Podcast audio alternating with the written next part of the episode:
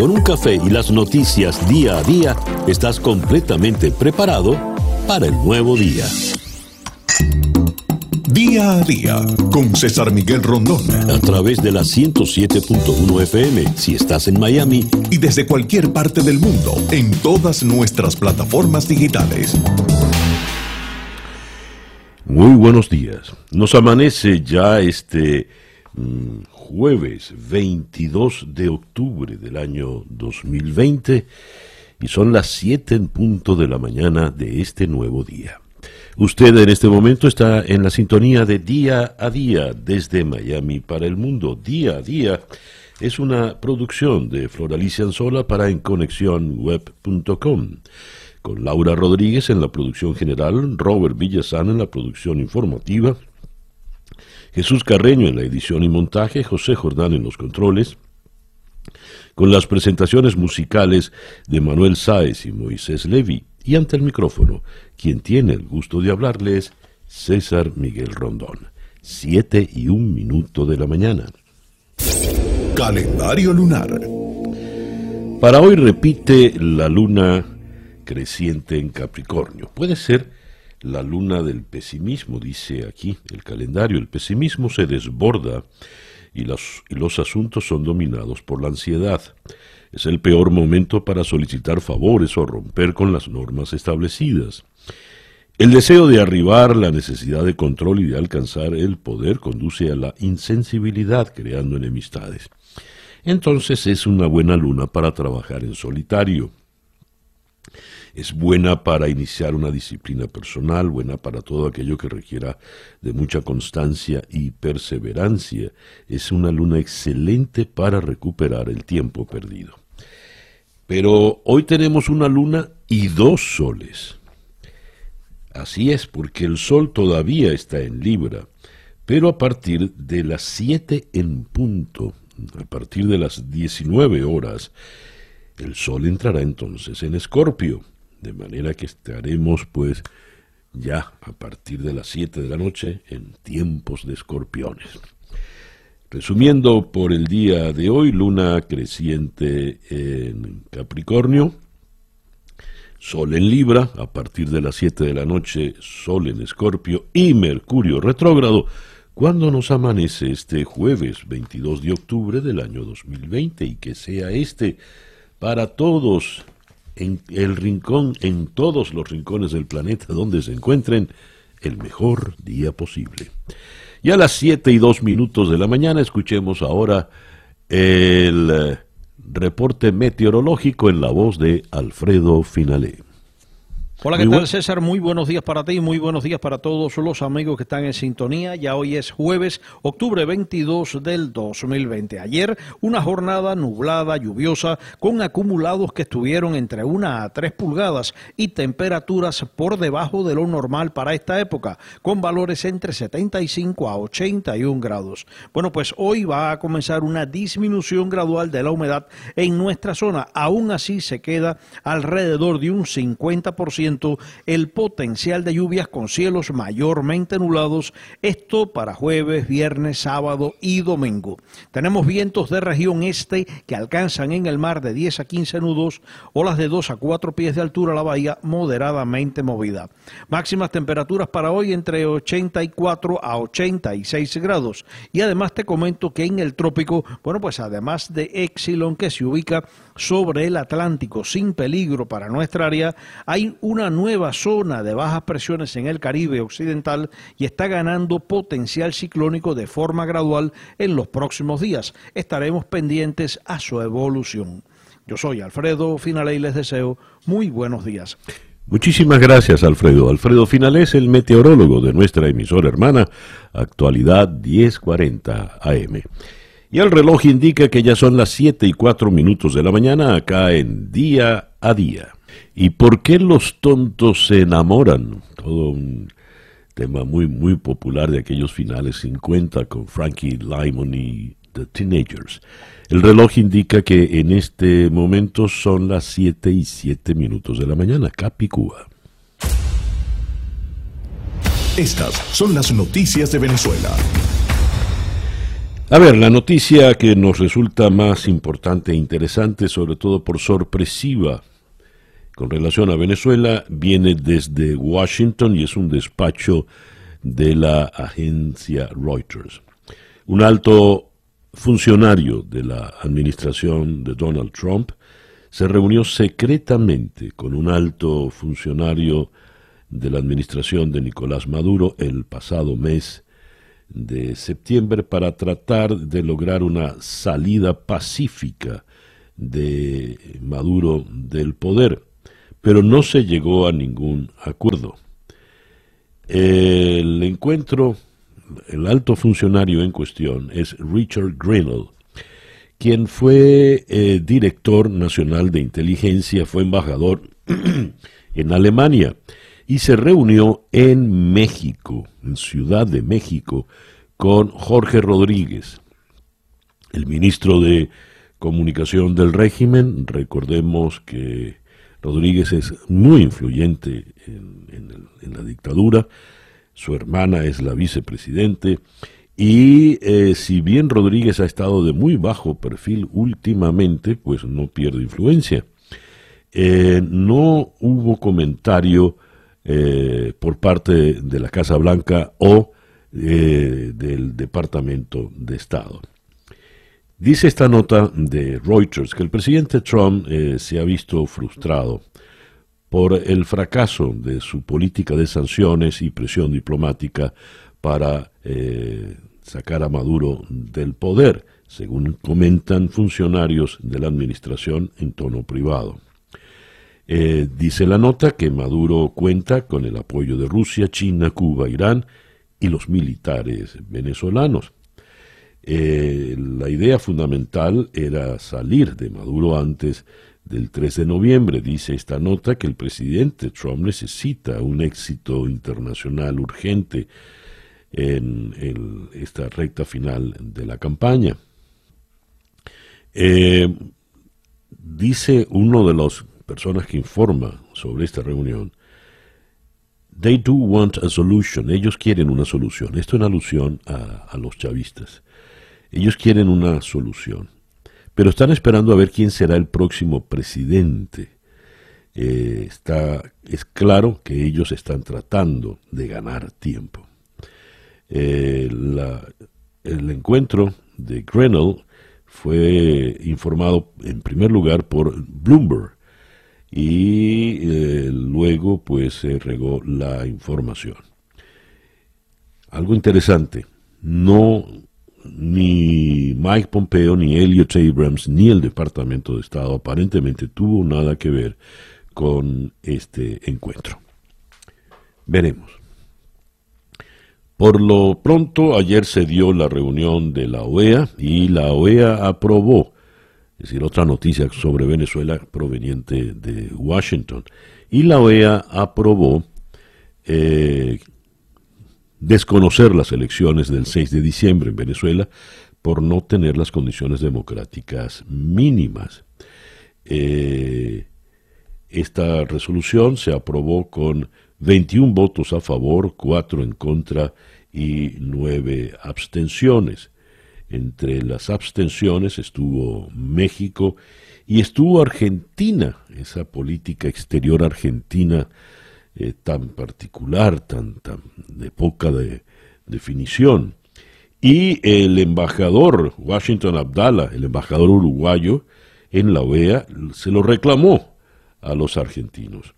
Cuando las opciones son de naturaleza binaria, o se está de un lado o se está del otro, y aquí no hay mucho margen ni siquiera hay margen para el matiz.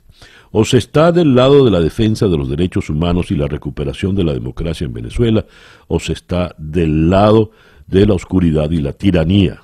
No hay punto intermedio, dijo el embajador del Uruguay directamente al embajador eh, argentino. En contra votaron Dominica, Nicaragua, San Vicente y las Granadinas, Antigua y Barbuda. Doce países se abstuvieron, como decíamos, incluyendo Argentina y México. Los demás votaron a favor de esta mm, resolución. En otras informaciones sobre Venezuela, Casi el 75% de los habitantes de Caracas dice comer menos que a finales del 2019. Esto por la crisis. Eh, esto según una encuesta divulgada ayer por diputados opositores. Venezuela está sumergida en una crisis hiperinflacionaria y en recesión desde hace seis años que se ha agravado por la cuarentena iniciada en marzo y que en junio fue flexibilizada para la mayor parte de las actividades. Era notorio que el encierro y la caída de la actividad económica y del empleo iban a tener un efecto en la población, pero en otras partes, países hubo medidas de compensación, según informó el diputado José Guerra en un foro online. Otra información fuerte que viene de Venezuela con números por delante es la siguiente. La emergencia humanitaria compleja en Venezuela avanza a pasos agigantados. Las cifras contenidas en la novel plataforma Home Venezuela lo demuestran. De 27.400.000 personas afectadas por una merma considerable en sus condiciones de vida, el 96,2% vive en pobreza, pero 76,2% lo hace en condiciones de pobreza extrema y sin servicios públicos. Fíjese usted.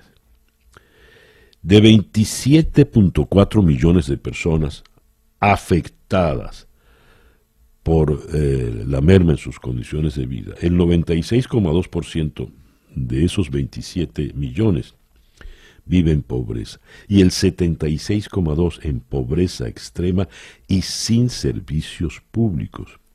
HomeVenezuela.com es una plataforma creada por organizaciones de la sociedad civil vinculadas con la emergencia humanitaria compleja. El objetivo que da forma al lema impreso en la web es lograr comprensión en torno a que detrás de cada número hay una persona, para no ver eh, las cifras así en frío en el aire. Por otra parte, esto según información oficial, Venezuela superó los 88 mil casos de coronavirus con 391 contagios en las últimas 24 horas. Y eh, Maduro continúa con sus mentiras. Maduro aseguró que Venezuela ha recibido 20 inversiones mediante la ley antibloqueo. A ver, Maduro aseguró que el país ha recibido una veintena de inversiones en los últimos días gracias a la llamada ley antibloqueo, con la que el régimen eh, busca eh, burlar las sanciones económicas impuestas por Estados Unidos. Ya tenemos una veintena de proyectos de la ley antibloqueo trabajados y avanzados con nuevos inversionistas. Todos los procesos, eh, prometió todos los procesos de seguridad económica y financiera, así como las garantías legales. Están llegando bastantes inversiones de muchos lugares del mundo porque Venezuela, porque saben que Venezuela es la tierra de la inversión. El detalle, no identificó qué países son, no identificó qué proyectos son, tampoco, mucho menos identificó eh, la cantidad de dinero que esto supone. Así las cosas.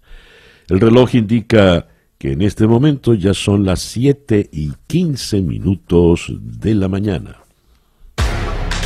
Noticias de Latinoamérica.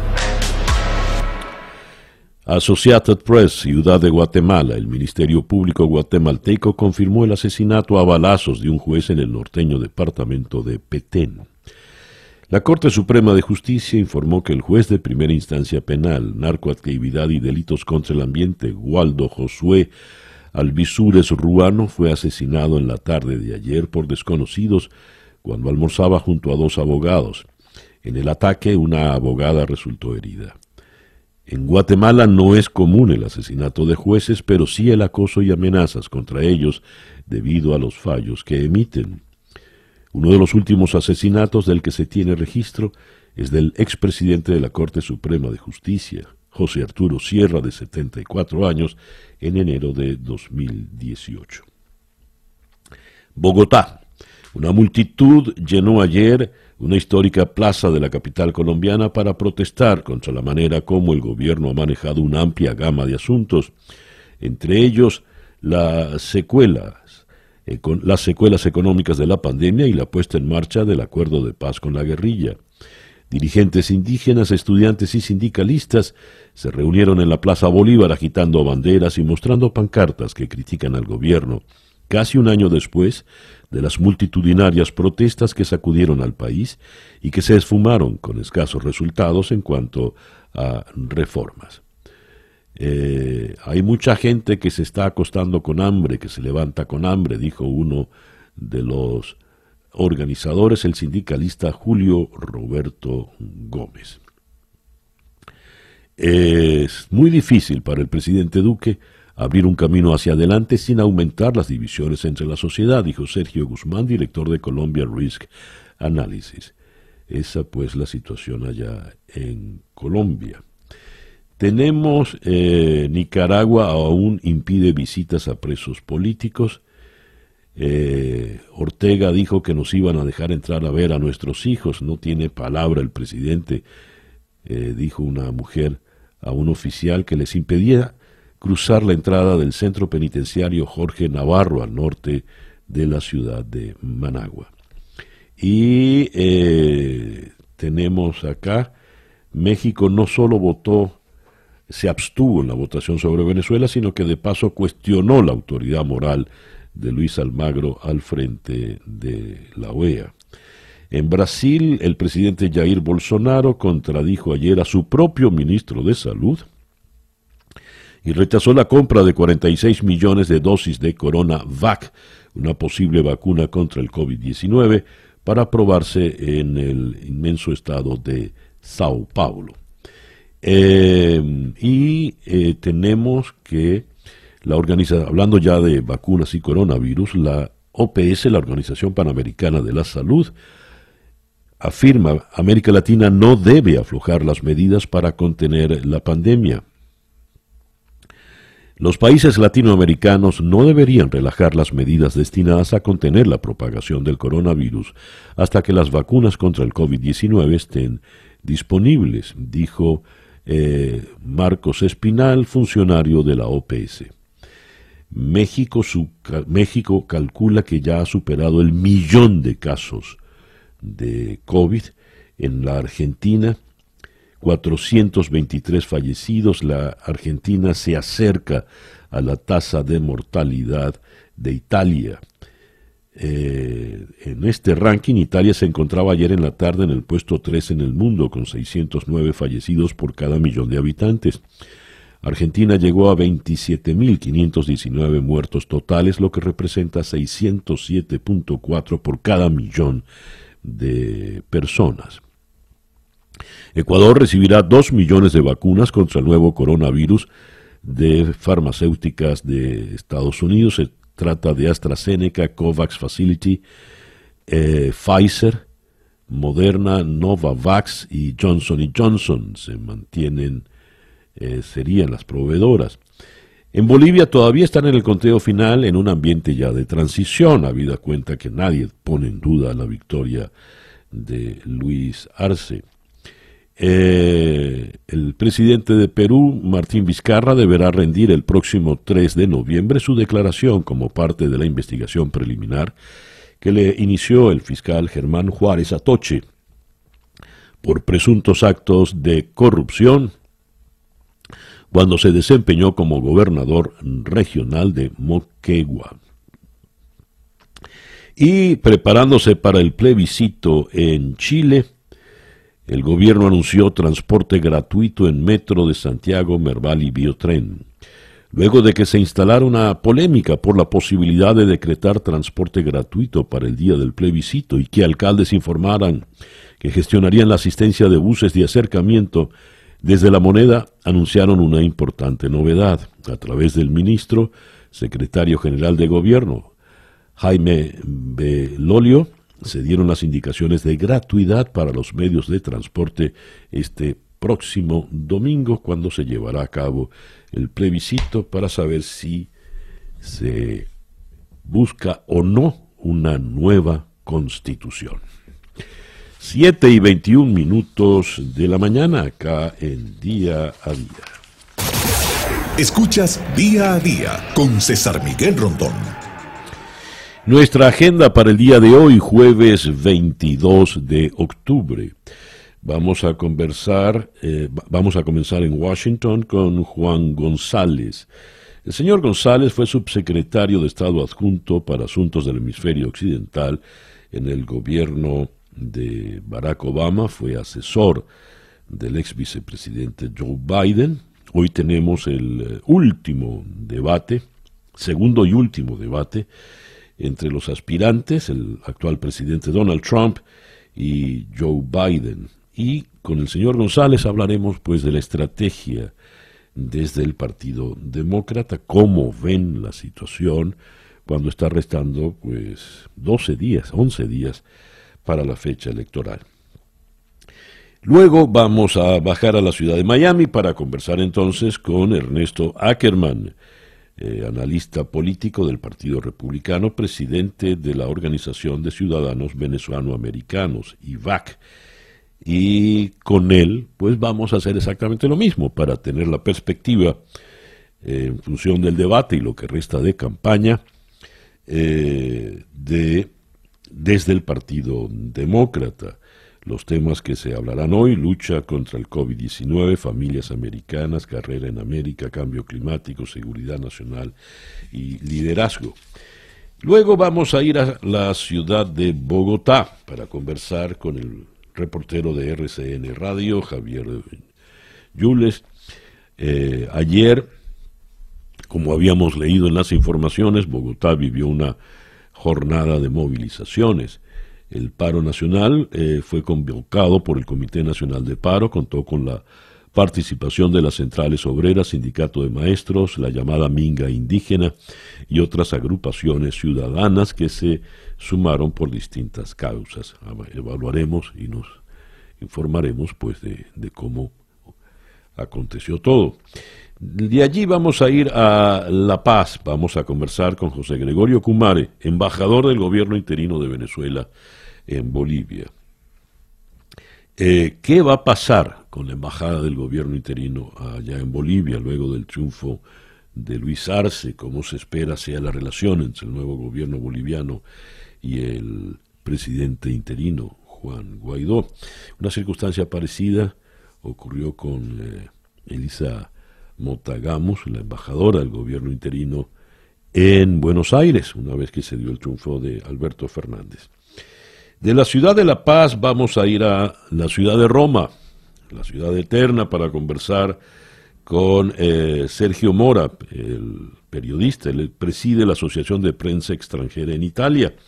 A propósito del apoyo del Papa a las uniones civiles de gente del mismo sexo.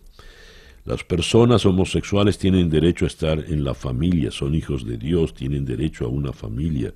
No se puede echar de la familia a nadie ni hacerle la vida imposible. Por eso, cita textual para el Papa Francisco, evaluaremos eh, este impacto, cómo ha sido recibido allá en Italia. De eh, la ciudad de Roma vamos a ir entonces a Las Vegas, aquí me dicen en Nevada, para hablar con Luis Gutiérrez, ex congresista, el primer hispano de Illinois, elegido para el Congreso Defensor de los Hispanos y los Inmigrantes. Con él vamos a evaluar la circunstancia del llamado voto latino, que es un voto muy heterogéneo, eh, muy, muy variado. ¿Cómo va a influir el voto latinoamericano en estas elecciones en los Estados Unidos? por ejemplo, en Florida, en Texas, en California. En Texas y California la presencia mexicana es abrumadora, no así en Florida, donde el peso cubano y puertorriqueño es importante. Pues bien, vamos a esa es nuestra agenda para el día de hoy, jueves 22 de octubre del año 2020. Y el reloj ya nos dice que son las 7 y 26 minutos de la mañana acá en el Día a Día. El editorial con César Miguel Rondón. Richard Grenell es eh, actual asesor de el presidente Donald Trump en la campaña electoral. Es un hombre de bajo perfil, pero de muy alto nivel. Fue director nacional de inteligencia, fue embajador en Alemania y ah, ha tenido experiencia diplomática en conversaciones, por ejemplo, entre eh, los serbios, cuando el conflicto de los Balcanes fue un enviado especial. Pues bien, este señor de bajo perfil, pero sin duda de vasta experiencia, es el que actuó como enviado especial y secreto eh, a una reunión con Jorge Rodríguez en México. Aparentemente eh, fue una reunión al margen del Departamento de Estado. Ni Mike Pompeo ni Elliot Abrams estaban al tanto de esto. Y la Casa Blanca no se ha manifestado. Sin embargo, si fue a reunirse con Jorge Rodríguez en Ciudad de México, alguien le envió. Y por los antecedentes, suponemos que quizá haya sido directamente el propio presidente Trump. La idea de la reunión, como hemos leído tanto en Reuters como en Bloomberg, que fue la agencia que difundió originalmente la noticia, la idea era buscar una salida de Nicolás Maduro del poder. Me llama la atención que dicen una salida pacífica. Cuando usted dice que me siento a conversar con usted para que se vaya pacíficamente es para que se vaya por las buenas y no por las malas. Mucho se ha hablado de la salida por las malas cuando se hacía alusión a que todas las opciones estaban sobre la mesa. Pues bien, ya sabemos que no había ninguna opción distinta sobre la mesa que la presión diplomática. Según la nota, el presidente Trump necesita urgentemente un éxito en su política internacional, no cuenta con ninguno eh, hasta la fecha, y eh, la solución, la salida de Maduro del poder, sería una, un, un gran triunfo, sin duda alguna, para el presidente Trump, pero no se ha dado. Me llama la atención de las notas de prensa que he leído, que en efecto, según esto, los chavistas quieren una solución, es decir, quieren ver de qué manera salen del poder, o en todo caso es el parecer de Jorge Rodríguez. Pero están esperando a ver quién es el próximo presidente. Está claro que están tratando de ganar tiempo. Para cerrar el comentario, si el señor Grenell eh, fue el enviado, por el lado chavista, el enviado fue Jorge Rodríguez, quien de ser un individuo conspicuo muy, muy, muy locuaz, ha tenido largas semanas de muy bajo perfil en silencio. Fue Rodríguez por su propia cuenta, le envió Maduro.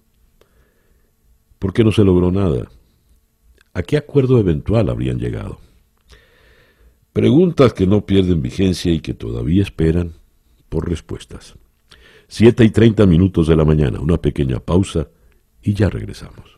El reloj indica 7 y 37 minutos de la mañana, Capicúa. Esto es día a día desde Miami para el mundo. Escuchemos ahora el Coronavirus Update en la voz de Juan Camilo Gómez. Muy buenos días, Juan Camilo. Buenos días, César Miguel. Hoy, jueves 22 de octubre, amanecemos con más de 41 millones 300 mil casos de coronavirus en todo el mundo que dejan más de 1.130.000 muertos. En Estados Unidos tenemos más de 8.380.000 casos confirmados que dejan más de 222.000 muertos. En Florida, 763.000 casos confirmados que dejan un total de 16.209 muertos. Muchísimas gracias, Juan Camilo. Juan Camilo Gómez es nuestro compañero en la emisora hermana actualidad 1040 AM en la ciudad de Miami. El reloj indica que son las 7 y 38 minutos de la mañana. Las noticias de hoy en Estados Unidos. The New York Times destaca que a 12 días de la fecha electoral todavía hay espacio para que se den eh, sorpresas. En este momento, cuando empiezan a divulgarse cada vez más encuestas, Eh, los eh, republicanos recuerdan la situación del 2016 cuando el eh, ahora presidente Trump estaba por debajo en todos los sondeos de la señora Hillary Clinton y sin embargo es el presidente, ganó la, la Casa Blanca. En una nota que firma Adam Nagorny en la primera página de The New York Times dice sí, pero en ese entonces el presidente no usaba tanto el tweet. Eh, la disciplina puede ser un gran obstáculo para terminar de estrechar eh, las diferencias en números entre Biden y Trump. Ese es el llamado que hace The New York Times. Sin embargo, la noticia que más destacan en el día de hoy es una noticia que también viene, eh, por ejemplo, con mucho espacio en la primera página del Washington Post. El gobierno americano da pruebas de que Irán y Rusia han intervenido en emails falsos en los que se amenaza al votante norteamericano. Eh, Irán acusado de amenazar a los votantes en Estados Unidos con falsos emails. Según leo en eh, Associated Press desde Washington, Irán es el responsable de los correos electrónicos amenazantes enviados a votantes demócratas de varios estados para tratar de forzarlos a que voten por el presidente Donald Trump, según informaron ayer funcionarios de Estados Unidos que afirmaron que Teherán y Moscú han realizado actividades dirigidas a interferir en las próximas elecciones presidenciales del país. Las actividades atribuidas a Irán representan una escalada significativa para una nación que algunos expertos en ciberseguridad consideran un actor de poca monta en el espionaje por Internet. La mayor parte de la discusión sobre la injerencia electoral se ha enfocado en Rusia, que hackeó correos electrónicos demócratas durante los comicios de 2016 y en China. El anuncio realizado durante una poco común conferencia de prensa a dos semanas de que se celebren elecciones puso de relieve la preocupación dentro del gobierno de Estados Unidos sobre las labores de otros países para propagar información falsa con el fin de suprimir la participación de los votantes y socavar la confianza de los estadounidenses en el proceso. Estas acciones son intentos desesperados de adversarios desesperados, dijo John Radcliffe, el principal funcionario de inteligencia del gobierno, quien, junto con el director del FBI, Chris Gray, insistió en que Estados Unidos hará rendir cuentas a cualquier país que interfiera en las elecciones de 2020 y que la integridad de las elecciones sigue siendo sólida. Deben estar seguros de que su voto cuenta, dijo Gray. Las afirmaciones tempranas y no verificadas de lo contrario deben ser vistas como una saludable dosis con una saludable dosis de escepticismo.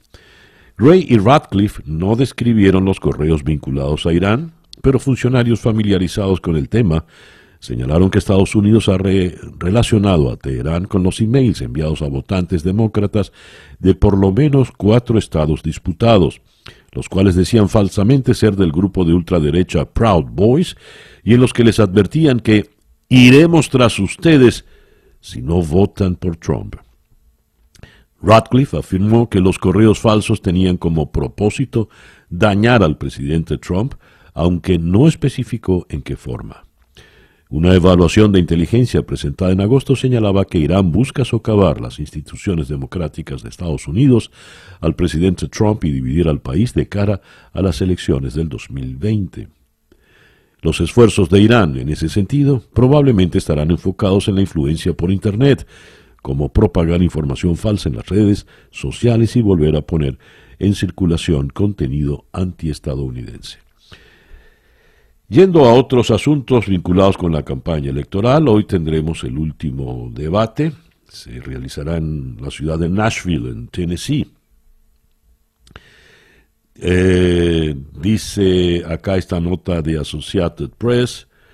Eh, Donald Trump y Joe Biden se preparan para enfrentarse en su debate final, una de las últimas oportunidades para que el mandatario, rezagado en las encuestas, cambie la trayectoria de una campaña cada vez más contenciosa. Temerosos de perder la Casa Blanca, algunos sectores están exhortando a Donald Trump a dejar de lado su estilo agresivo del primer debate y optar por un tono más calmado que ponga a Biden más en el centro de atención, pero no está claro si el presidente seguirá el consejo. Biden, que ha hecho una pausa en sus viajes de campaña para concentrarse en la preparación del debate, prevé que Trump se enfocará en atacarlo intensamente a nivel personal. El, ex vicepresidente y su círculo íntimo consideran que con ello el mandatario intenta distraer la atención del coronavirus, sus efectos económicos y otras crisis. Y el expresidente Barack Obama entra en la campaña. Ayer eh, apareció para apoyar a quien fuera su vicepresidente, Joe Biden. Obama debutó en Filadelfia, un bastión demócrata dentro de la disputada eh, Pensilvania, uno de los estados clave que el exmandatario ganó en 2008 y 2012, pero que el actual presidente Donald Trump conquistó en 2016. Y un plan de estímulo sin cheque de 1.200 dólares fracasa nuevamente en el Senado. La Casa Blanca da 48 horas para un acuerdo con los demócratas. El plan presentado por el líder de la mayoría en el Senado, el republicano Mitch McConnell, fracasó nuevamente. El gobierno de Trump espera lograr un acuerdo con los demócratas en estas próximas y cruciales 48 horas. El reloj indica en este momento las 7 y 45 minutos de la mañana en día a día. La información del mundo día a día. Hoy arranca el sprint final para las negociaciones del Brexit. Después de unos días de desafío retórico con pullas verbales lanzadas desde los dos lados del canal, de la Mancha este jueves empieza en Londres la fase decisiva de las conversaciones sobre la relación futura entre la Unión Europea y el Reino Unido. Eh, siete imputados por atentado yihadista contra el profesor en Francia. Eh, Leo acá, eh, siete personas fueron imputadas ayer por su implicación en el atentado yihadista en el que un profesor fue decapitado el pasado viernes en una región de París, incluidos dos estudiantes que identificaron a la víctima ante el asesino a cambio de dinero. La Fiscalía Nacional Antiterrorista indicó en un comunicado que ambos menores de 14 y 15 años quedaron en libertad bajo control judicial acusados de complicidad en un asesinato terrorista, mientras que los otros cinco ingresaron en prisión. El Papa Francisco a favor de las uniones civiles entre eh, homosexuales. Esta información se lleva muchísimo eh, centimetraje en la prensa del mundo. Por ejemplo, eh, leo acá en la República en Roma, eh, una legge per le unioni gay. Eh, la, igual Le Monde en París se ocupa de darnos esto. La vanguardia en Barcelona, el Papa bendice la unión entre gays y dice que tienen derecho a una familia. Francisco acentúa el cambio de discurso respecto a sus predecesores al hablar claramente de uniones homosexuales. El eh, país en Madrid el Papa Francisco sorprendió ayer al conocerse una declaración en la que apoya leyes que amparen la unión civil de personas del mismo sexo. Sus palabras se incluyen en el documental Francesco, los homosexuales tienen derecho a estar en una familia, son hijos de Dios y tienen derecho a una familia. Lo que tenemos que hacer es crear una ley de uniones civiles. Así están cubiertos legalmente. Cita textual para el pontífice. Esa posición no implica apoyar el matrimonio homosexual ni renunciar a la convicción de que las relaciones sexuales de gays y lesbianas son pecado. En fin, pero es un paso importantísimo el que ha dado el Papa Francisco. Ahora bien, el gran, ya que estoy en la primera página del país de Madrid, el gran titular de hoy nos dice la ultraderecha se queda sola en su moción contra Sánchez. Eh, Vox comprobó ayer su soledad al no recabar ni un solo apoyo más allá de sus 52 diputados para su moción de censura contra Pedro Sánchez. El candidato Santiago Abascal y su portavoz en este debate, Ignacio Garriga, desplegaron durante más de tres horas un discurso catastrofista que denunciaba el hundimiento del país y la gestión negligente y criminal del gobierno ante el virus chino. Ni un solo grupo acudió en su apoyo. Pedro Sánchez se metió de lleno en la refriega y dijo a los de Abascal, ustedes son un peligro no por los apoyos que tienen, sino porque contagian de sus ideas a la derecha tradicional, cita textual. El presidente emplazó al PP a votar contra la moción para seguir la línea de otros líderes conservadores europeos que se desmarcan de la extrema derecha. El PP se reservó el sentido de su voto, no o abstención, hasta la sesión de hoy, cuando intervendrá Pablo Casado. Los diputados del PP desconocían ayer, ayer cuál sería la decisión final. Saliendo de Europa, tenemos este tipo de información. Turquía promete a Azerbaiyán más ayuda militar contra Armenia. El gobierno turco prometió a su vecino y aliado Azerbaiyán más ayuda militar, incluyendo el posible envío de soldados en su enfrentamiento contra Armenia por el enclave de Nagorno-Karabaj. Por otra parte, tenemos el Parlamento de Israel anula una moción aprobada para investigar un caso en el que Netanyahu es sospechoso de corrupción. Y Siria acusa a Israel de atacar con misiles una escuela en el sur del país. Siria acusó a Israel de un ataque con misiles contra una escuela en la provincia fronteriza de Cuneitra, en el sur del país, en la que una ONG aseguró que estaban presentes personas vinculadas al grupo chií libanés Hezbollah y a Irán. Tailandia cancela estado de emergencia para calmar las protestas. El gobierno de Tailandia canceló hoy jueves el estado de emergencia declarado en Bangkok eh, la semana pasada después de que el asediado primer ministro sugiriera el gesto para calmar las enormes protestas lideradas por estudiantes que reclamaban eh, reformas democráticas. La derogación del decreto de emergencia se publicó en el Boletín del Estado y entraba en vigencia al mediodía de hoy jueves. Siguiendo en Asia, Kim Jong-un rinde homenaje a los soldados chinos caídos durante la guerra en un aparente guiño a Pekín. El dirigente de Corea del Norte, Kim Jong-un, ha visitado el cementerio donde reposan los restos de los soldados chinos fallecidos durante la guerra de Corea hace más de medio siglo, en un gesto con el que aparentemente quiere reforzar su alianza con China, su principal aliado internacional. El reloj indica que en este momento ya son las 7 y 52 minutos de la mañana en día a día. Día a día con César Miguel Rondón. Comenzamos nuestras entrevistas del día de hoy en la ciudad de Washington.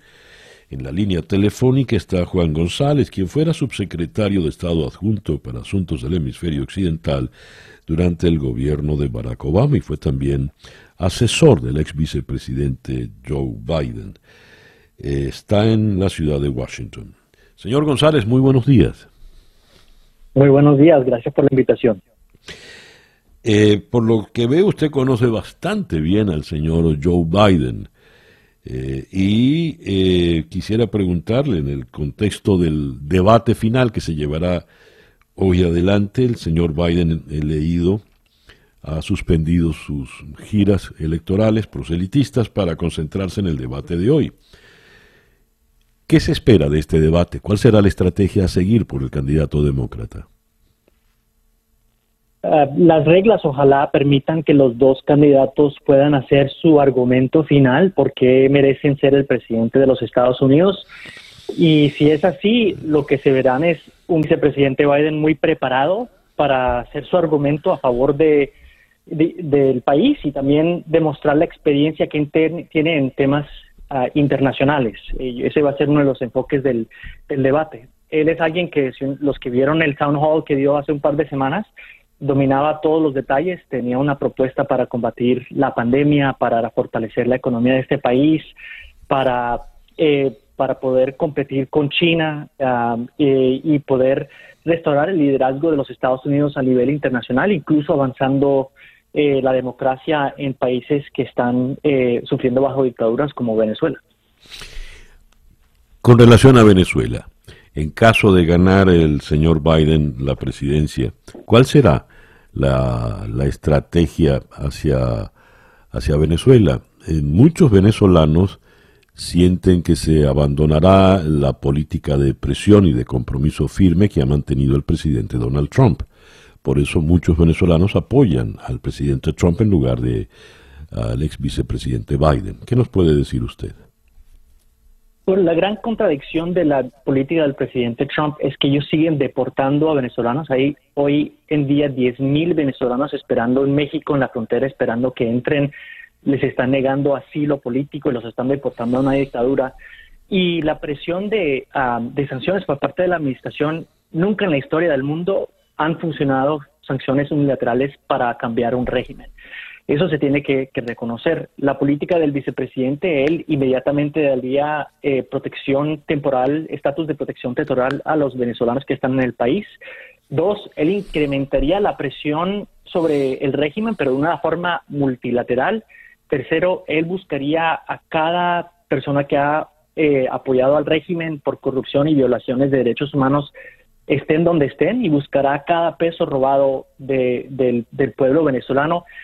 Pero el enfoque tiene que ser eh, una negociación a elecciones libres y justas para que los venezolanos sean los que determinen el futuro y Biden ha dejado muy claro que él estará con el pueblo de Venezuela en contra de la dictadura del régimen de Maduro.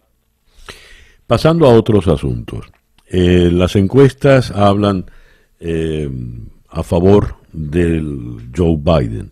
Eh, si bien la distancia parece haberse estrechado en los últimos días, son 8 o 10 puntos a favor de Biden sobre Donald Trump. Algunos dicen algo parecido ocurrió en, en, el 2016. La señora Clinton iba adelante en todas las encuestas y sin embargo perdió las elecciones. ¿Puede pasar exactamente lo mismo ahora en el 2020?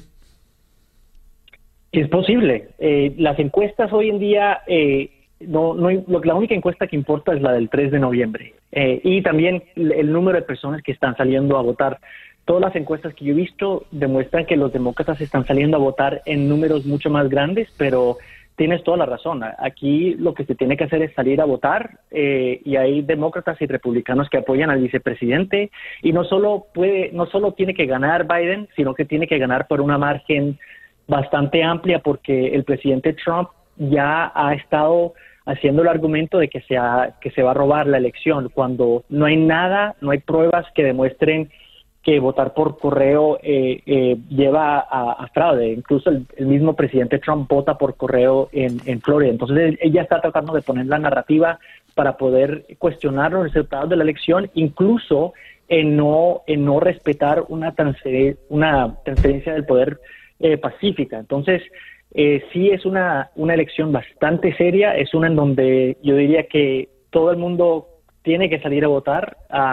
incluso si uno ya ha votado, asegúrese que sus amigos y su familia salgan a votar porque es la elección de nuestras vidas. Muchísimas gracias, Juan, por atendernos en la mañana de hoy. El gusto es mío, muchas gracias. El señor Juan González fue subsecretario de Estado adjunto para asuntos del hemisferio occidental durante el gobierno de Barack Obama y fue asesor directo del ex vicepresidente Joe Biden. El reloj indica 7 y 57, Capicúa. Entonces vamos a hacer una pausa y al regreso eh, entrevistamos entonces a, a, un estratega del Partido Republicano para tener la otra cara de la moneda. Son las 7 y 58 acá en Día a Día. Día a Día. Son las 8 y 4 minutos de la mañana acá en Día a Día. Y así como eh, eh, buscábamos la opinión en el Partido Demócrata con relación al debate de esta noche. Vamos a hacerlo vamos a hacer ahora lo propio con el Partido Republicano. En la ciudad de Miami está Ernesto Ackerman, analista político republicano y presidente de la Organización de Ciudadanos Venezolano Americanos. Ernesto, muy buenos días, gracias por atendernos. No, buenos días, gracias por la invitación. Ernesto, a ver, la agenda para el debate de hoy. Curioso en primer lugar que solo esta, hubo dos debates por culpa del coronavirus. El primero fue decepcionante para todos y eh, para el segundo hay una serie de medidas y una agenda eh, delicada.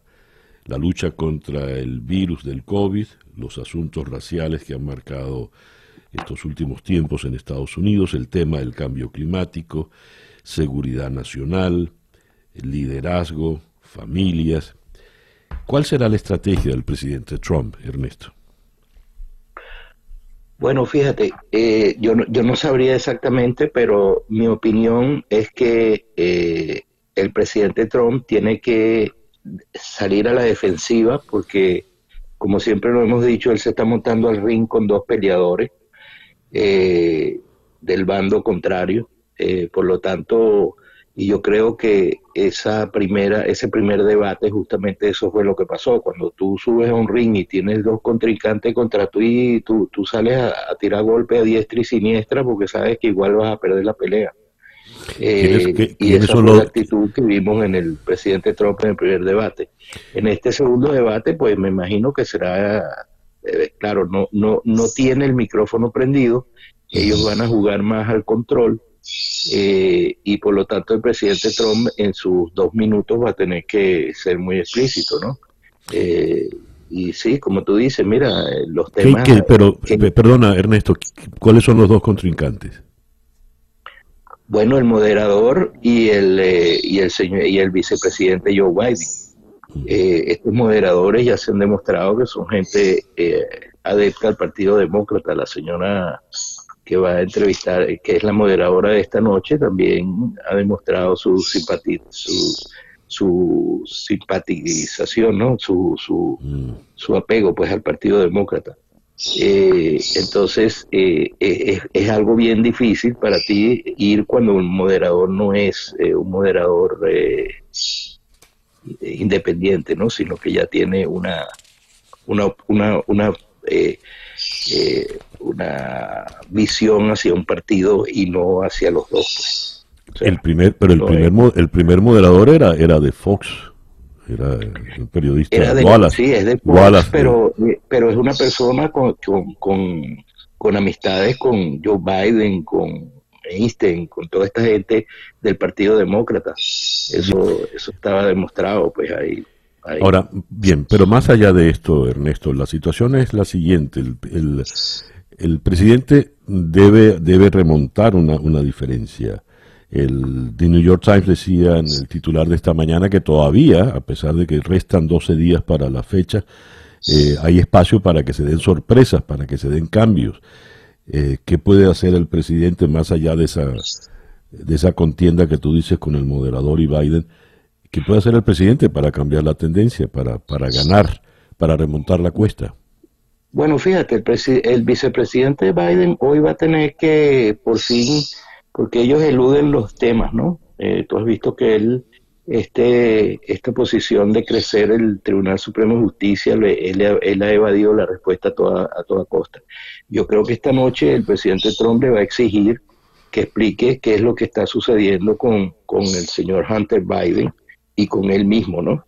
Eh, con toda esta situación de Ucrania, con toda esta situación de Rusia, China, todo este dinero eh, que les han pagado a ellos, eh, van a tener que justificar, va a tener que hablar esta noche y explicarnos las explicaciones. El hijo, ayer se mostraron fotos del hijo con una niña, una menor de 14 años. entonces, yo creo que más bien al revés, yo creo que el presidente Biden es el que la tiene ahora cuesta arriba. Pero eso no está en la agenda, en, en, los temas de la agenda para, para, el, para esta noche. No, claro que no, los, los, demócratas no lo iban a poner en la agenda, pero yo estoy seguro de que el presidente Trump va a dirigir su, su discurso hacia pedirle explicaciones al señor Biden al respecto. Estoy seguro de eso. ¿Qué puede ocurrir en estos 12 días que restan para el 3 de noviembre? Bueno, mira, yo te voy a decir algo. Yo creo, y, mis conocimientos más fuertes están aquí en la Florida, que es donde yo trabajo activamente, y nosotros hemos visto que el Partido Demócrata está sumamente asustado.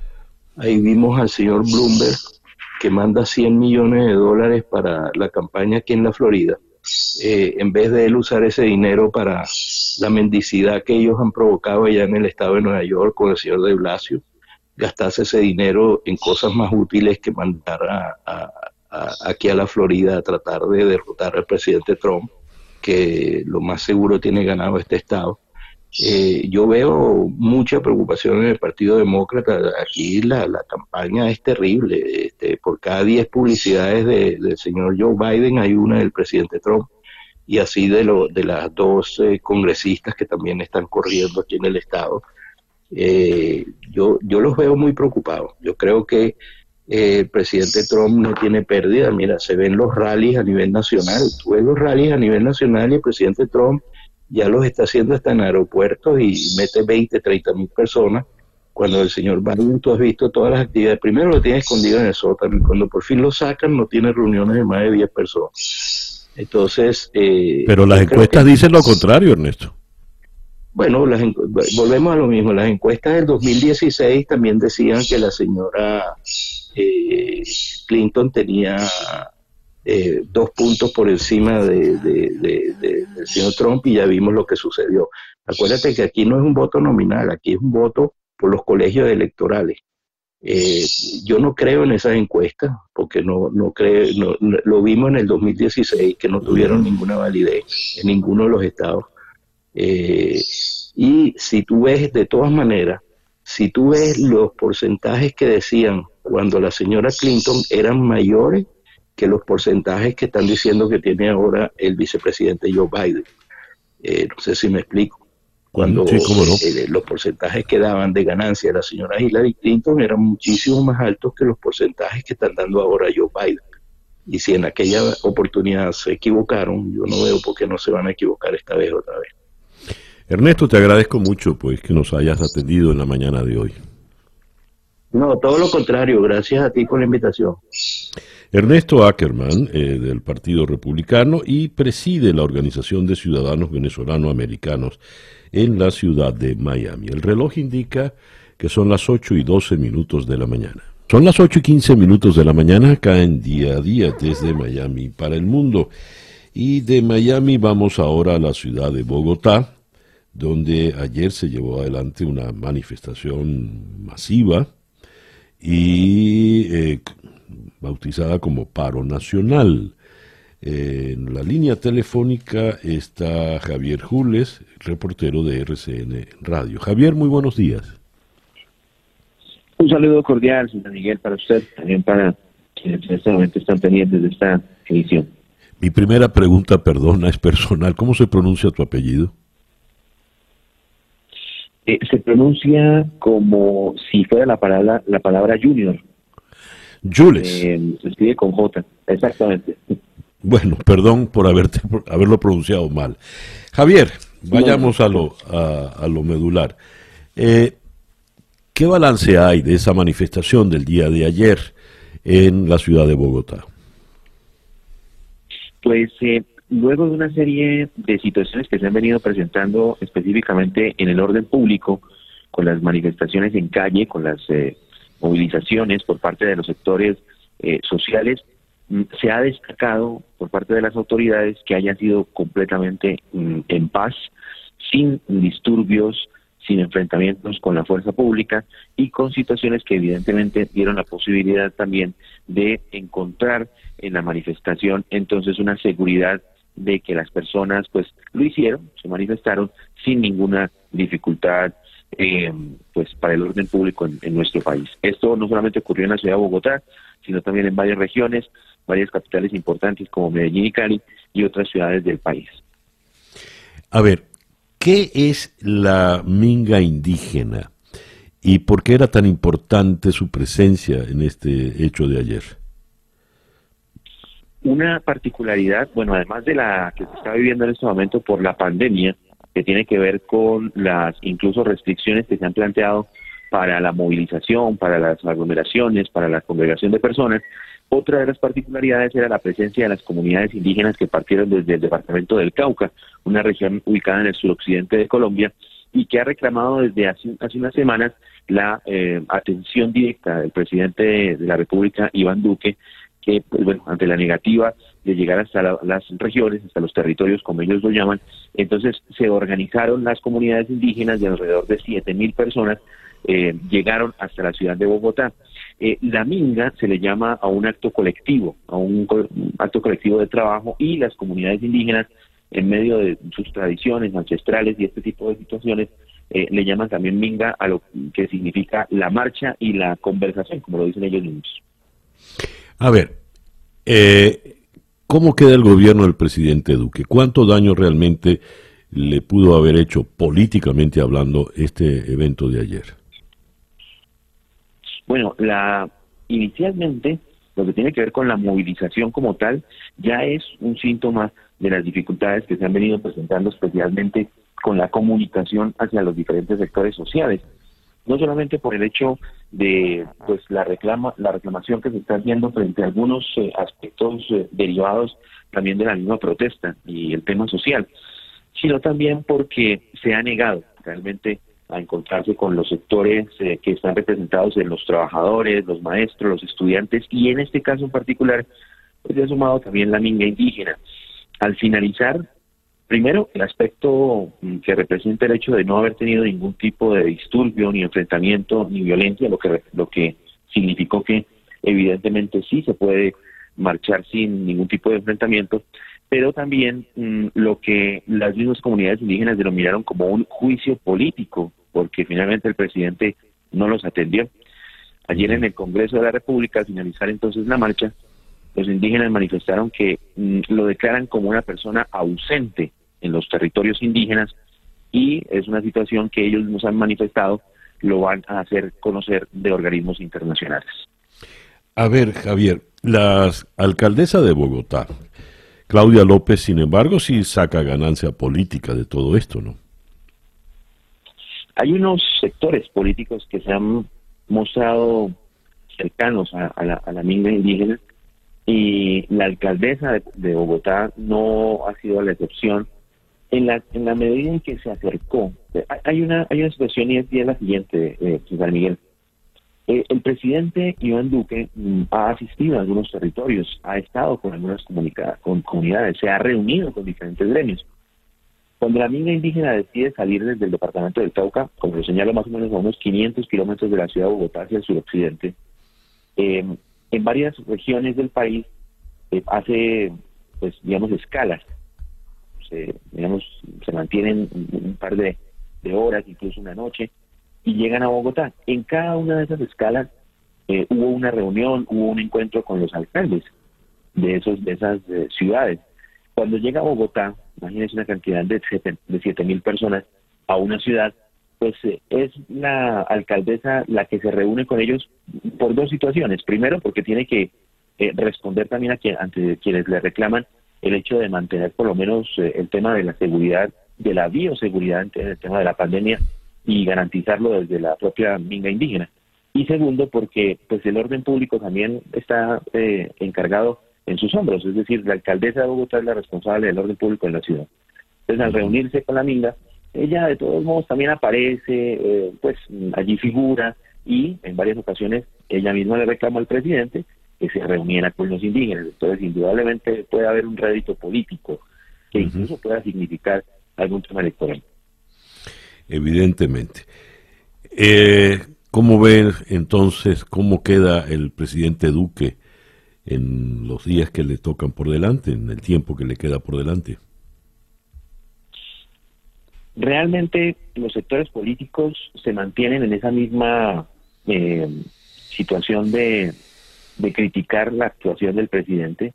Evidentemente el sector político que mm, pues es cercano a la, a la presidencia de la República, recordemos el Centro Democrático, un sector también muy importante político que pues, figura como su cabeza el expresidente y, ex senador Álvaro Uribe, pues se acerca todavía aún más a lo que eh, ha planteado el presidente de no reunirse con las comunidades, de no estar, sobre todo con las comunidades indígenas, de no estar pendiente entonces de este tipo de, movimientos, eh, de hacer tal vez sí caso a lo que se está reclamando, pero no presencialmente, sino a través de delegados. Pero hay otro gran sector que se opone entonces a este tipo de acciones y que le reclaman el hecho de saber que si es el mandatario de los colombianos, pues que por lo menos atienda a todos los sectores. Hoy eh, sabemos, por lo menos, que se ha planteado una nueva movilización para el 21 de noviembre. ¿Y esto qué significa? Y es el hecho de aún mantenerse entonces en esa dinámica de mm, exigir lo que estos sectores que se han movilizado, que han salido a las calles, señalan todavía aún falta y es la dificultad del orden público, la gran cantidad de situaciones de seguridad para los líderes sociales, porque han asesinado a cerca de 129 líderes sociales solamente este año, y la presencia de grupos armados ilegales en las zonas en donde se desarmaron las FARC, luego del proceso de paz que se firmó a finales de 2016. Todo ese cúmulo de dificultades sociales, además también de las situaciones relacionadas con la pandemia y el manejo pues de la crisis, eh, aún están allí presentes y que haya una nueva fecha de marchas, de movilizaciones ya convocada, pues representa el hecho de tener dificultades, por lo menos durante lo que queda este año para el presidente Javier, muchísimas gracias por atendernos en la mañana de hoy. Con mucho gusto, siempre. Gracias a ustedes por tenerme en cuenta. Javier Jules, de RCN Radio, desde la ciudad de Bogotá. El reloj indica en este momento las 8 y 23 minutos de la mañana. Día a día, con César Miguel Rondón.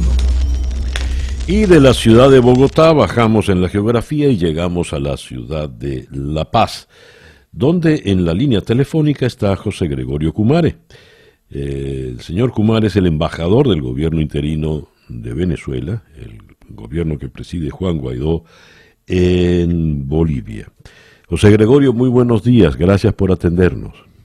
Muy buenos días, César, gracias por la oportunidad de poder conversar. José Gregorio, eh, ha habido un resultado electoral que le ha dado una votación holgada al partido más, el partido de Evo Morales, en la persona de el economista Luis Arce, y estabas allí como, como embajador del gobierno interino ante el gobierno a su vez interino de Yanin Áñez. ¿Qué va a pasar ahora con tu representación y con la embajada del gobierno interino?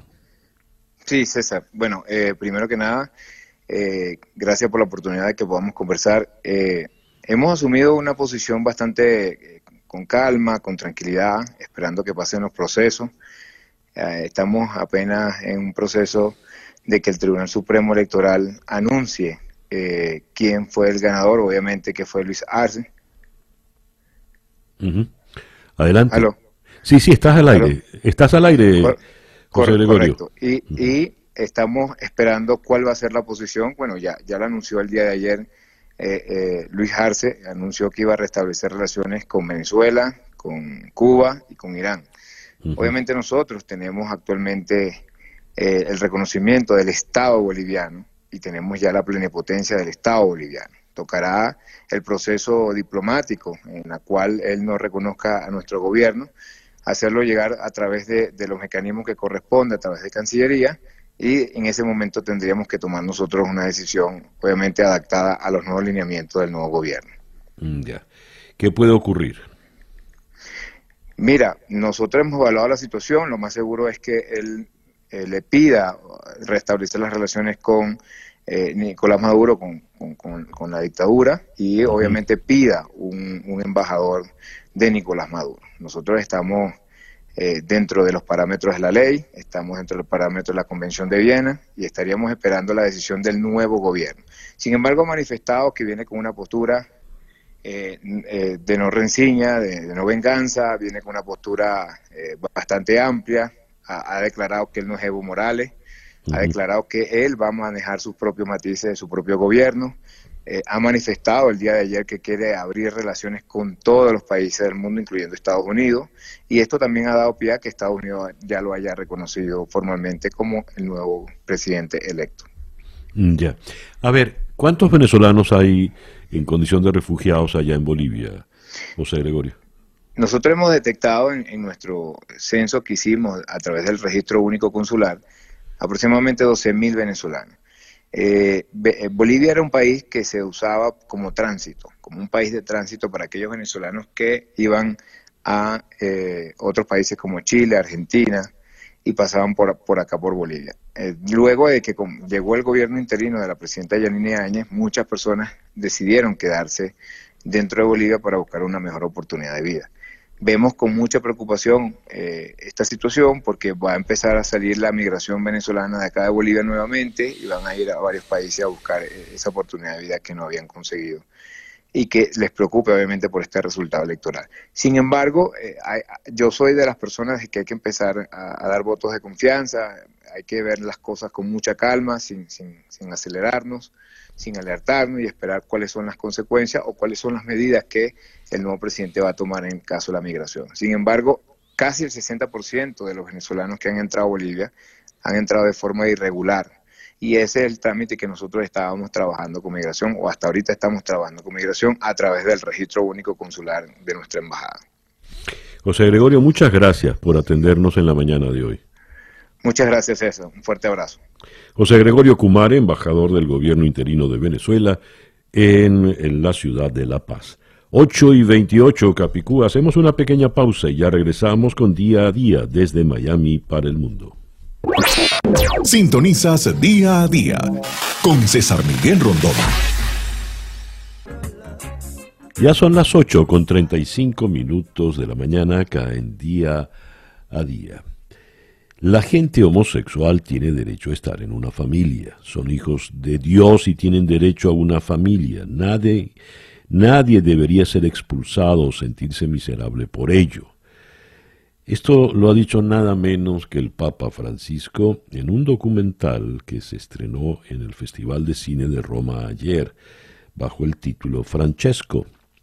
Por supuesto, una frase como esta ha tenido mucho impacto no solo en la comunidad católica del mundo, sino más allá, dada la influencia que tiene el papado. Vamos hasta la ciudad de Roma para ver cómo fue recibida esta, esta propuesta en la ciudad eterna. En la línea telefónica está Sergio Mora, eh, periodista quien preside la Asociación de Prensa Extranjera en Italia. Sergio, muy buenos días, muy buenas tardes para ti. Así es, mira, aquí son las dos y media de la tarde, dos y treinta y seis. Una pequeña corrección, yo no soy el de la Asociación de Prensa Extranjera, soy miembro. Eh, mira, por lo del, de ayer del Papa Francisco, eh, bueno, indudablemente ha levantado una serie de polémicas, pero el vídeo, después que han publicado, especialmente el Diario República, un servicio muy bueno porque ha publicado el vídeo después en Santa Marta, el Papa cuando explicaba lo que él dijo. ¿no?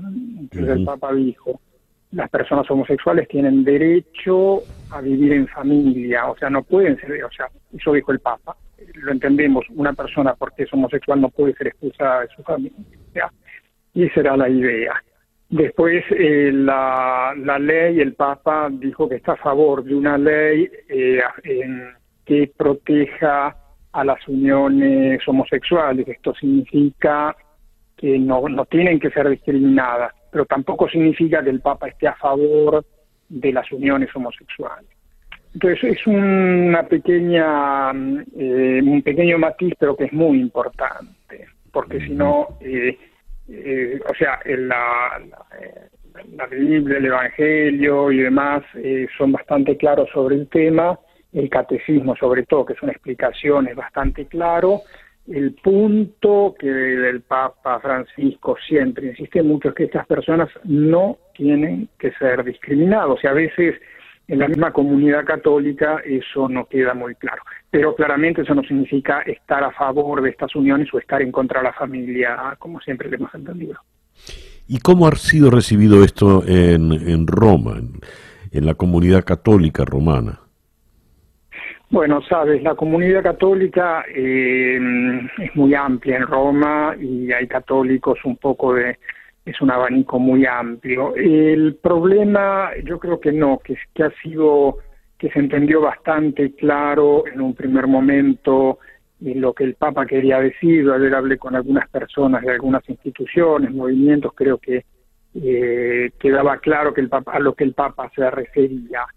Eh, después, claro, siempre hay alguno que carga un poco los tonos, entonces, eh, pero eh, normalmente no lo he, lo he visto bastante tranquilo, porque como se dice, todo texto se interpreta en un contexto, no hay, no hay texto sin contexto, o sea, el, el, texto entero tiene que ser...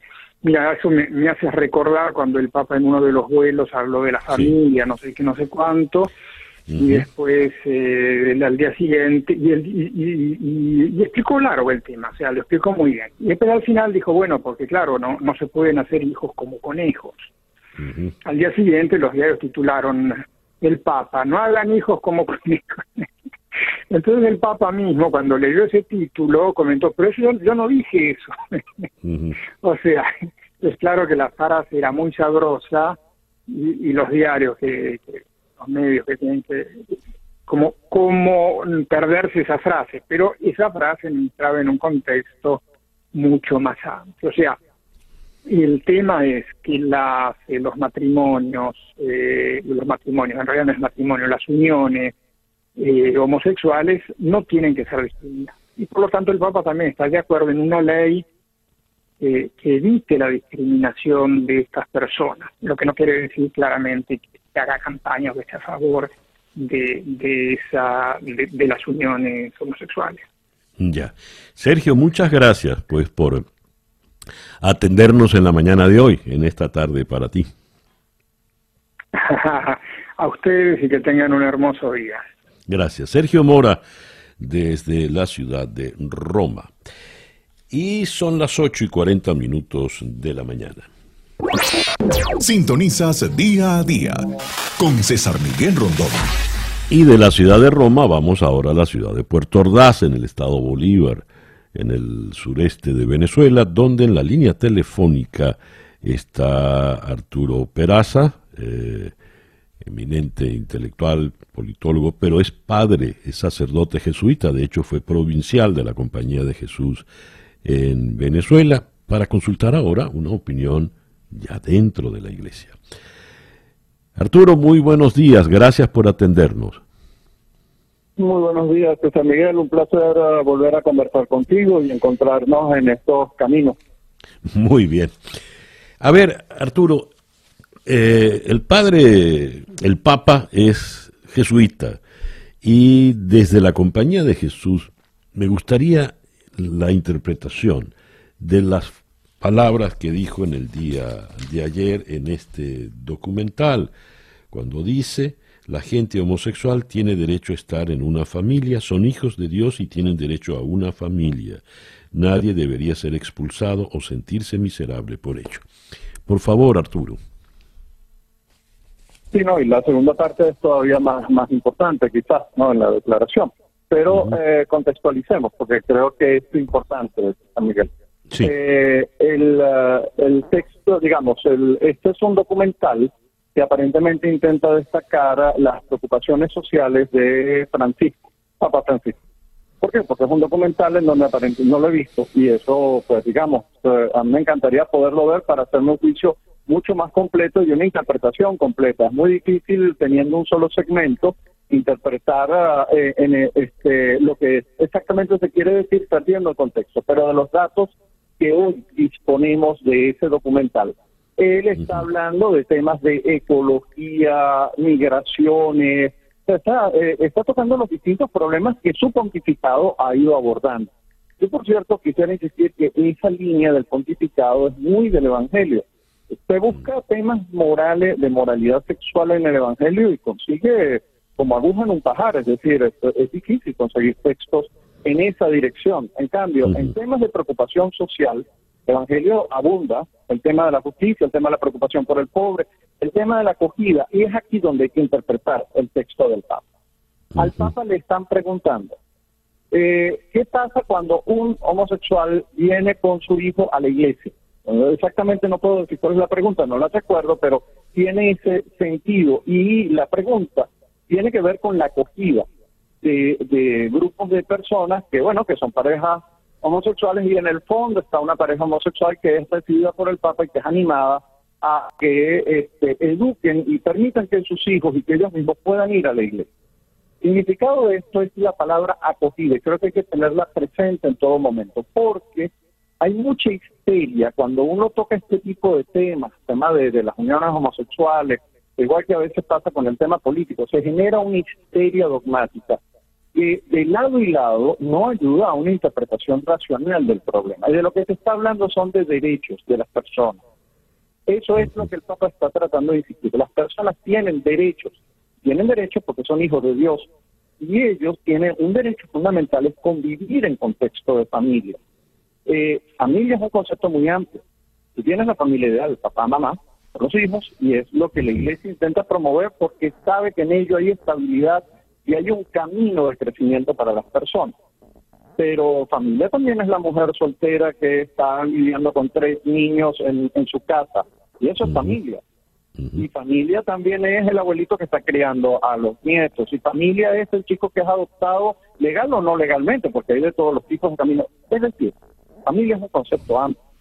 Y el tema de la familia está vinculado a la palabra acogida. Y esto es lo que el Papa está tratando de decir a las personas, tú no las puedes excluir. Y esto incluye el campo jurídico, no solamente el campo afectivo emocional, que el Papa está poniendo en la primera frase que tú has leído, sino también el campo jurídico. Y esto supone una protección a estas personas. No usa la palabra matrimonio. Esto hay que aclararlo, hay que decirlo. Él no está diciendo tienen derecho al matrimonio, eso no lo está diciendo, y de hecho la Corte e-, Europea de Derechos Humanos también dijo lo mismo. Este, lo que sí, lo que sí hay que hacer es que los estados tienen la obligación de regular las situaciones y otorgar los necesarios derechos para que las personas sean protegidas. Y esto es el campo social justamente en el que Francisco incursiona. A ver, Arturo, estamos conversando con el padre jesuita Arturo Peraza. Arturo, por una parte tengo la frase del Evangelio, el que esté libre de pecado, que tire la primera piedra, donde se habla de la magnanimidad de Jesucristo, ¿verdad? Y por la otra parte tengo el sacramento del matrimonio, que católicamente hablando es para hombre y mujer.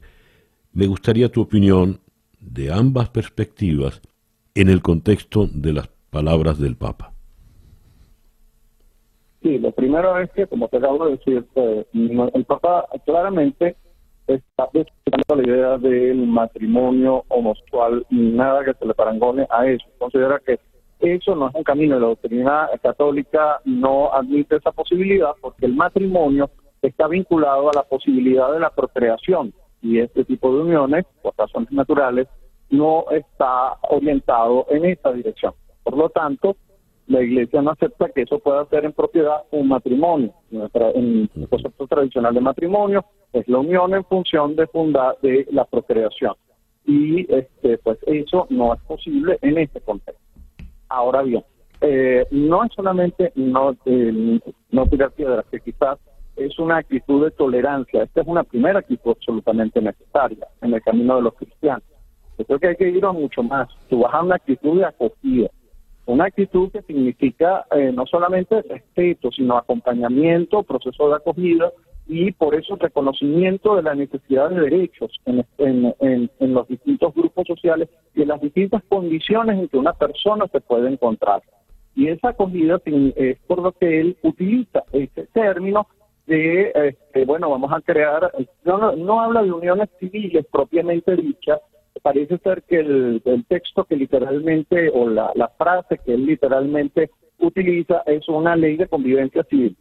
Esa es, el, creo, la frase que él utiliza. Pero independientemente de esto, pues, claro que él lo que quiere reconocer es que cuando hay un vínculo estable entre dos personas, eso supone el reconocimiento de una condición jurídica que hay que proteger porque ellos tienen derecho a esa protección y el Estado está en la obligación de brindar herramientas jurídicas para la protección de estas personas. A la vez, el Papa está descartando que eso sea un matrimonio. Claramente, al utilizar la otra palabra, está descartando la palabra matrimonio. Ya.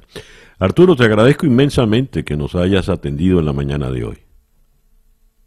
Muchísimas gracias a ti, José Miguel, y bueno, un placer volverte a escuchar y poder conversar. Muchas gracias.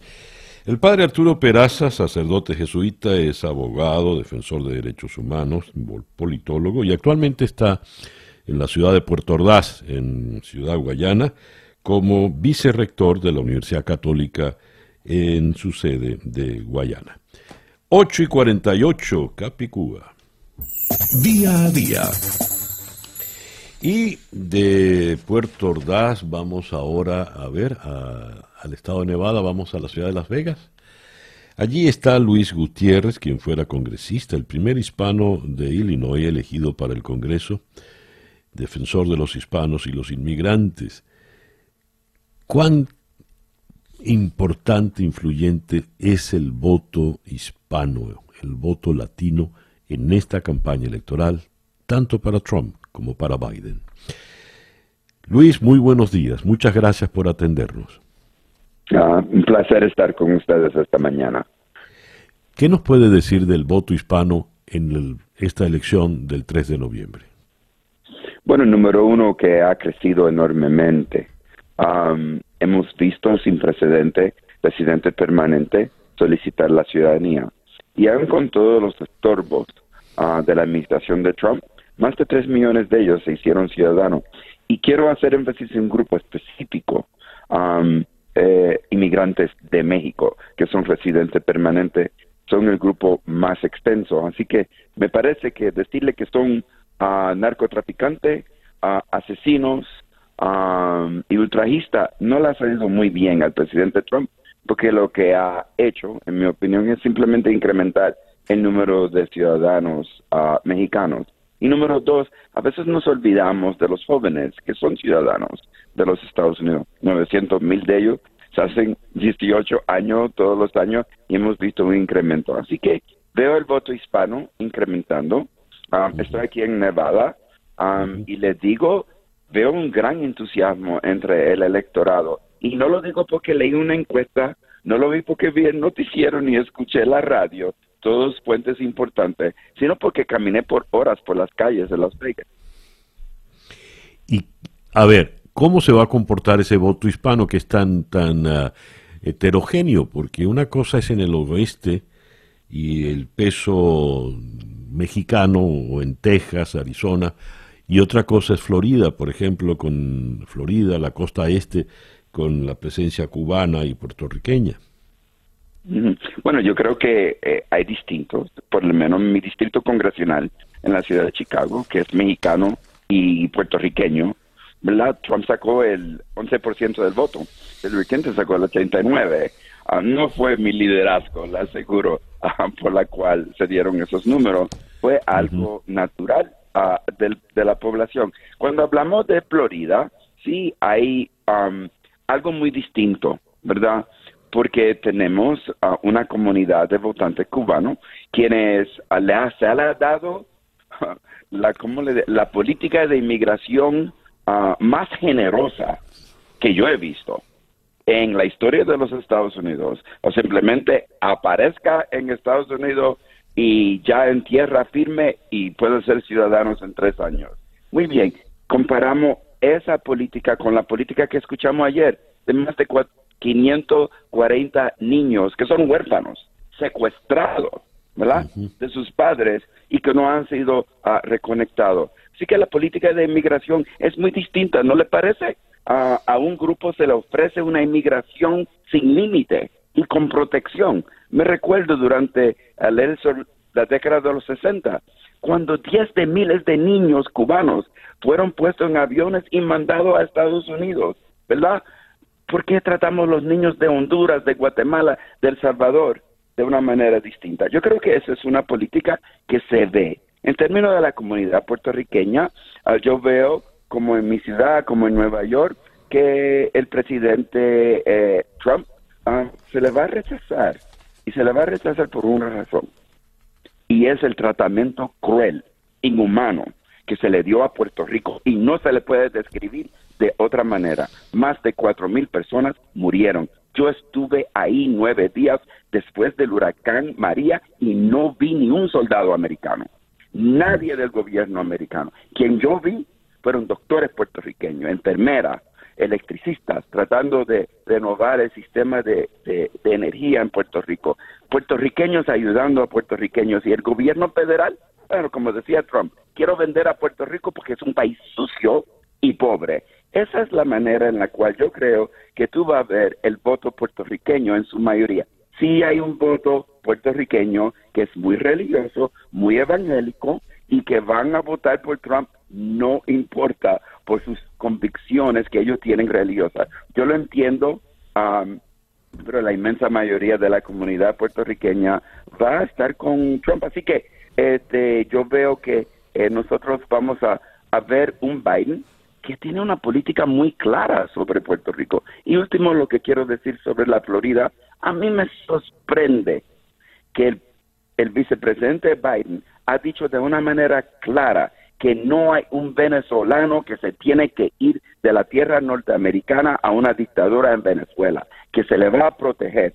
Y vemos por otro lado la administración um, del presidente Trump eliminando TPS para grupos latinoamericanos y haitianos y rehusando darle la protección que merece la comunidad venezolana. Así que eh, veo las contradicciones, pero a la misma vez veo un nuevo concientización ah, de parte del pueblo y yo creo que van a participar. Ya. Señor Gutiérrez, muchas gracias por atendernos en esta mañana. Gracias, un placer. Luis Gutiérrez eh, fue el primer hispano congresista por el estado de Illinois. En la actualidad es eh, activista en la causa de los inmigrantes y los hispanos, tal como le escuchamos. Y el reloj nos dice que ya son las 8 y 55 minutos de la mañana. Y con eso nos vamos pues por el día de hoy. Esto fue día a día desde Miami para el mundo. Día a día es una producción de Floralicia Anzola para enconexionweb.com. Con Laura Rodríguez en la producción general, Robert Villasana en la producción informativa, Jesús Carreño en la edición y montaje, José Jordán en los controles. Y ante el micrófono, quien tuvo el gusto de hablarles, César Miguel Rondón.